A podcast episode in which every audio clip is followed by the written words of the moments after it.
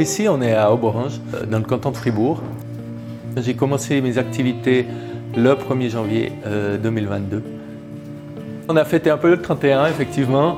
J'ai passé le Nouvel An chez des amis qui sont aussi très proches du milieu fromager. Et ça a été les discussions un petit peu de la soirée. Et oui, effectivement, quand on sable le champagne et qu'on fait santé, on se dit c'est parti, c'est maintenant. La nouvelle année est là, nouvelle année, nouvelle vie. Et puis le premier à 5h, on était sur le site ici pour travailler en pleine forme.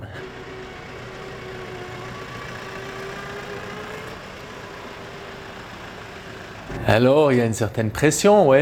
C'est peut-être moi qui me la mets personnellement. On se dit qu'on doit arriver à faire des produits de qualité.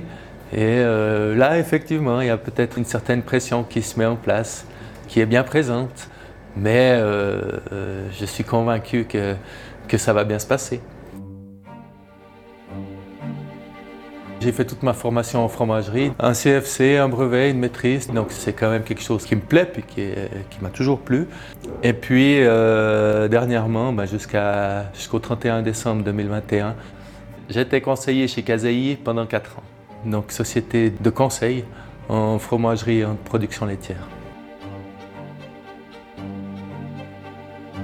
En tant que conseiller, on passe un petit peu dans toutes ces fromageries pour voir si tout se passe bien, s'il y a des soucis, mais sans vraiment pouvoir exercer, si on veut bien dire.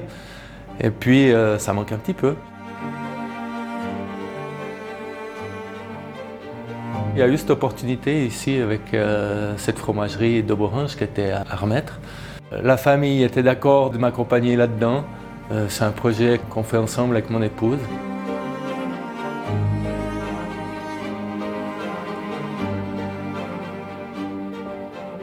Il n'y a pas d'âge, non, mais après je pense un petit peu le dernier moment aussi pour se lancer dans une aventure comme ça. C'est du 7 jours sur 7, le matin, le soir, tenir le magasin, tout gérer à côté. Et pour mon épouse, effectivement, pour elle c'est aussi un grand effort et je l'en remercie.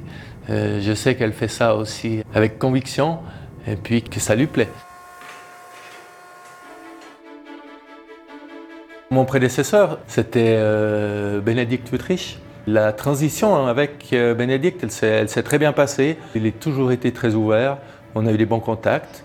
J'étais déjà conseiller pour lui auparavant, donc je connaissais déjà bien la personne.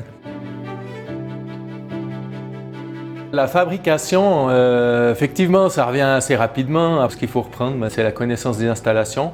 En arrivant sur un nouveau site, on a des nouvelles installations avec leurs petites subtilités ou petites façons de manipuler qui peuvent être différentes.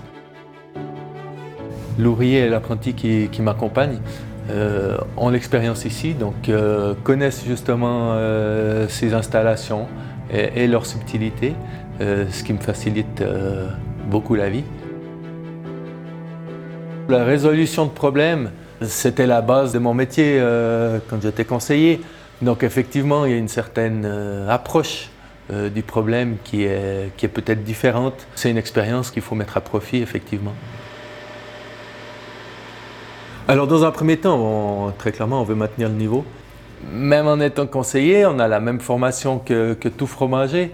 Donc on a le même savoir. Après, on a un petit peu plus de visibilité sur différentes techniques ou différents procédés qu'on peut comparer, mais qu'on ne peut pas transposer d'une fromagerie ou d'une région à une autre.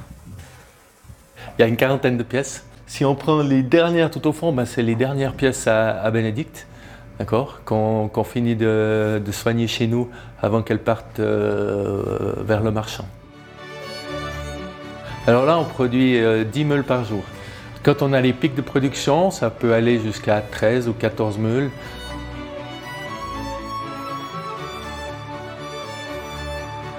Le gruyère, pour moi, c'était... J'ai toujours été dans le gruyère, toute ma vie.